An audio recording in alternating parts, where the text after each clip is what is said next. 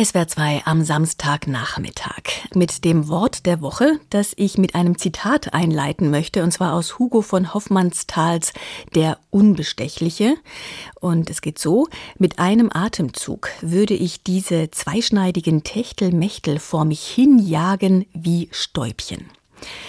Ist das flirtive Techtelmechtel wirklich so leicht wie ein Staubkorn? Warum ist es zweischneidig? Und was schwingt heute mit in diesem Wort, wenn das, was zwei Menschen verbindet, ein Techtelmechtel ist? Darüber möchte ich sprechen mit unserer Sprachexpertin, Professor Sandra Richter. Sie ist die Leiterin des Deutschen Literaturarchivs in Marbach. Schönen guten Tag, Frau Richter. Einen wunderschönen guten Tag. Was ist das für eine Art von Beziehung, wenn zwei Menschen ein Techtelmechtel haben?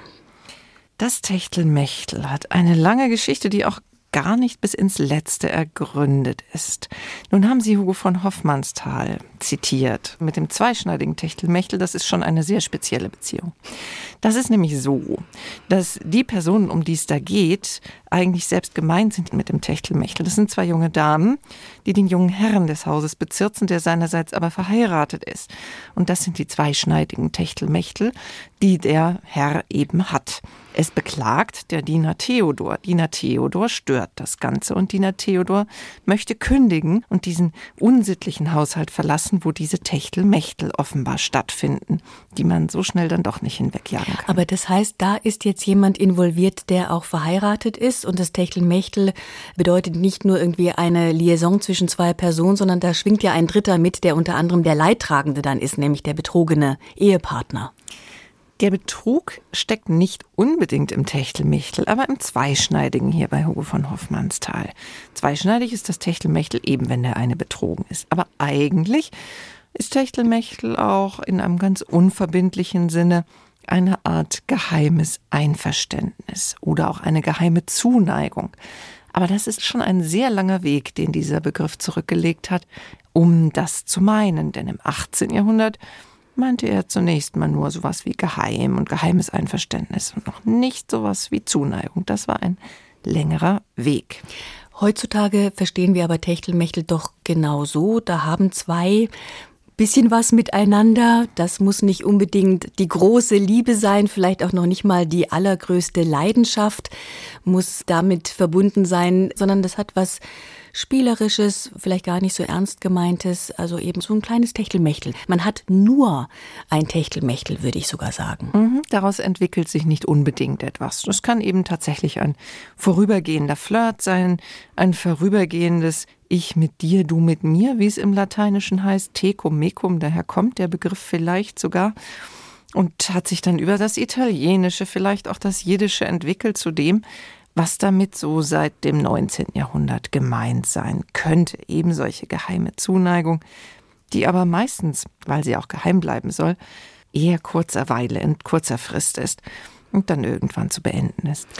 Das Geheime deutet auch auf eine mögliche jiddische Herkunft, denn das Wort Tachti heißt geheim und das könnte darauf hinweisen, auf dieses Techtel in dem Wort Techtelmechtel. Außerdem ist im Jiddischen ja überhaupt die Reimdopplung sehr beliebt. Man denke mal an Kuddel um Muddel.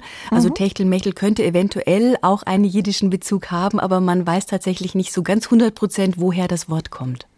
Es klingt so ein bisschen so, nicht? Aber es muss nicht sein. Also es ist zugleich sehr nah am Lateinischen tecum mecum und ist einfach ein bisschen verballhornt. Und insofern kann man es tatsächlich nicht mit letzter Sicherheit sagen. Sagen kann man aber, dass vor allem im Österreichischen der Begriff sehr häufig auftaucht. Das Techtelmechtel. Ja, das muss man da ein bisschen weicher aussprechen. Genau, und kein Wunder bei Hugo von Hofmannsthal und anderem. Da ist es dann zu finden, so zum Beispiel auch bei dem wenig bedeutenden Autor Eduard Maria Oettinger in seinem Roman Meister Johann Strauß und seine Zeitgenossen aus dem Jahr achtzehnhundertzweiundsechzig heißt es nämlich auch, dass ein gewisser Monsieur Hans mit der schwarzäugigen Flamme des graubärtigen Trommelschlägers so etwas hätte, was die Wiener eben so genannt haben. Ich wollte Sie fragen, ob Sie prominente Figuren der Literaturgeschichte kennen, die ein waschechtes Techtelmechtel miteinander hatten. Nun scheint es mir aber gar nicht so klar zu sein, was das Techtelmechtel denn ist, denn offenbar hat es in der Gegenwart eine etwas andere Bedeutung als in der Vergangenheit. Zumindest im achtzehnten Jahrhundert war es noch nicht ganz so festgelegt. Aber es gibt natürlich eine ganze Reihe Autoren, die Techtelmechtel verdächtig sind. Darunter unter anderem Goethe, nicht? Also ob Charlotte von Stein oder Marianne Willemar oder wie auch immer. Also da gab es ja reichlich, wo man genau solches zu vermuten hat. Aber auch viele andere mehr, auch Kafka. Da wurde eine Verlobung gelöst wegen eines Techtelmechtels und so fort. Also es ist tatsächlich üppig in der Literaturgeschichte. Manches Geschichtchen mag auch aus einem Techtelmechtel erwachsen sein.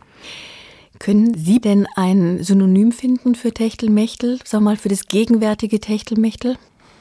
Bei Goethe hieß das Liebschaft. Heute heißt das vielleicht Liaison oder Flirt oder auch Affäre.